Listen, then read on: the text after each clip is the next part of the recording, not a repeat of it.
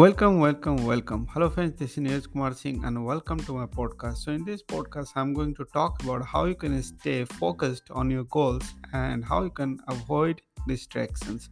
So, the number one is remove distractions that are not related to your goals.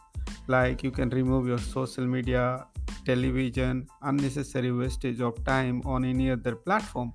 And number two is don't try to multitask. So, when you choose something to work, you choose that one only. Don't try to do all the things at the same time. So, number three is align your goals with your core values. Number four is get the important things out of the way.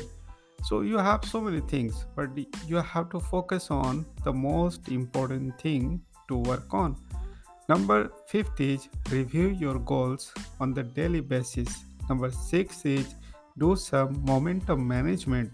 Number seven is use a planner to track your all progress and time to time try to progress try, try to check your progress report. So in this way you can stay focused and you can avoid distractions. So for now bye bye